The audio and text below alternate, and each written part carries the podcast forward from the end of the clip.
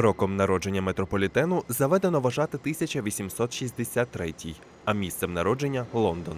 Згодом цей від транспорту завойовує популярність не лише у себе на батьківщині. Мережа таких магістралей з'являється в багатьох країнах світу, зокрема в Україні. Про це я вам розповім. Мене звати Юра, і ви на каналі про метро не притуляйтеся. Тут ви почуєте про історію підземки України, її станції і таємниці. Поїхали!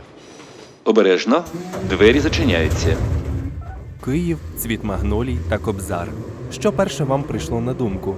Якщо чесно, то мені ботанічний сад імені Фоміна біля Київського університету імені Тараса Григоровича Шевченка. Неподалік від головного червоного корпусу вишу розташована одна з перших станцій київського метро університет. Про неї сьогодні ми й поговоримо. Станція університет. Як ви вже й здогадалися, назва цієї станції пов'язана з університетом, біля якого вона розташована. Він був побудований більше ніж століття до відкриття столичного метро. Нині цей виш є провідним навчальним закладом країни, у якому навчається близько 30 тисяч студентів. Станція університет одна з п'яти станцій, де є проміжні вестибюлі, тобто по два ескалатори. У лютому 1958 року вперше в київському метро та й загалом у світі було застосовано нову на той час технологію спорудження проміжного підземного вестибюлю. Причиною будівництва стала надмірно велика глибина закладання станцій, а ескалаторів подібної довжини на той час в країні не було.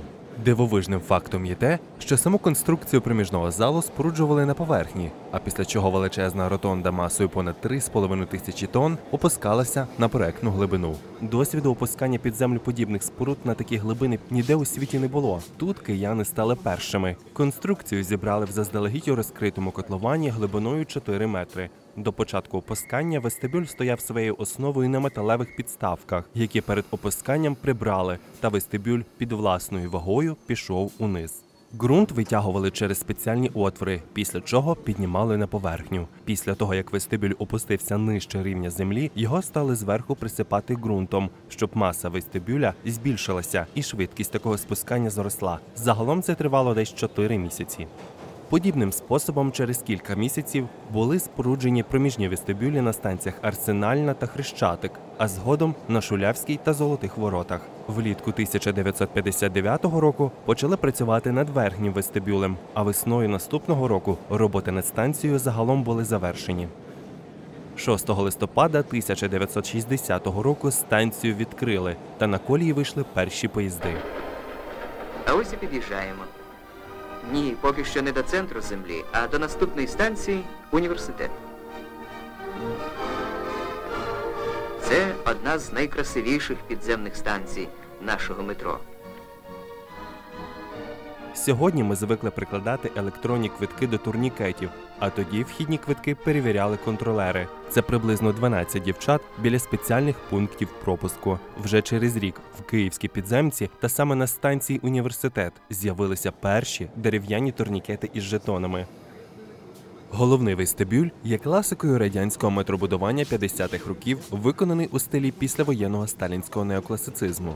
Він збудований на місці першого входу у ботанічний сад, який виконаний у вигляді одноповерхового паркового павільйону зі шпилем.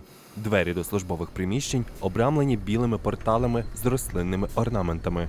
Як піднімаєшся ескалатором, то можна побачити невеличку оранжерею на балконі будівлі, вікна якої виходять на ботанічний сад імені Фоміна. Над кожною з вхідних і вихідних дверей вестибюля розміщені алюмінієві вензелі з літерами М, єдині у київському метрополітені. Спустимося глибше та потрапимо у головну підземну залу станції. Вона облицьована коричнево-рожевим мармуром, який доставили із Закарпаття. На ньому можна побачити скам'янілі залишки доісторичних істот. Наприклад, на пілоні під бюстом Максима Горького можна знайти великі зрізи мушель амонітидів.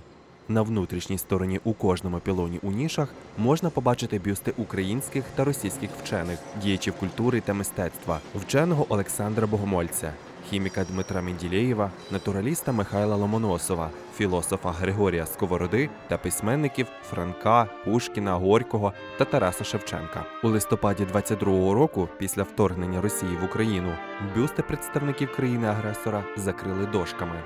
У травні 2023 року відбулося голосування, аби замінити бюсти російських діячів на українських. Тепер Мінділеєва замінять на хірурга Миколу Пирогова, Ломоносова замінять на князя Володимира Великого, а Горького на історика Михайла Грушевського. У торці станції була скульптура Володимира Леніна, але у 1992 році від неї залишилося пусте місце. Загалом над дизайном станції працювали 6 архітекторів та 9 скульпторів. Цікавий факт, що коли відкрили станцію, то на платформах був асфальт, а в підлозі вмонтовані лампочки, і вони вмикалися, коли під'їжджав поїзд. Згодом асфальт замінили на плити, то лампочки й закрили. Мало хто знає, але саме станція університет мала бути пересадочним вузлом на зелену гілку. Проте від цієї ідеї відмовилися, і цю функцію на себе взяла станція театральна, яка відкрилася пізніше. Обережно, двері зачиняються. Наступна станція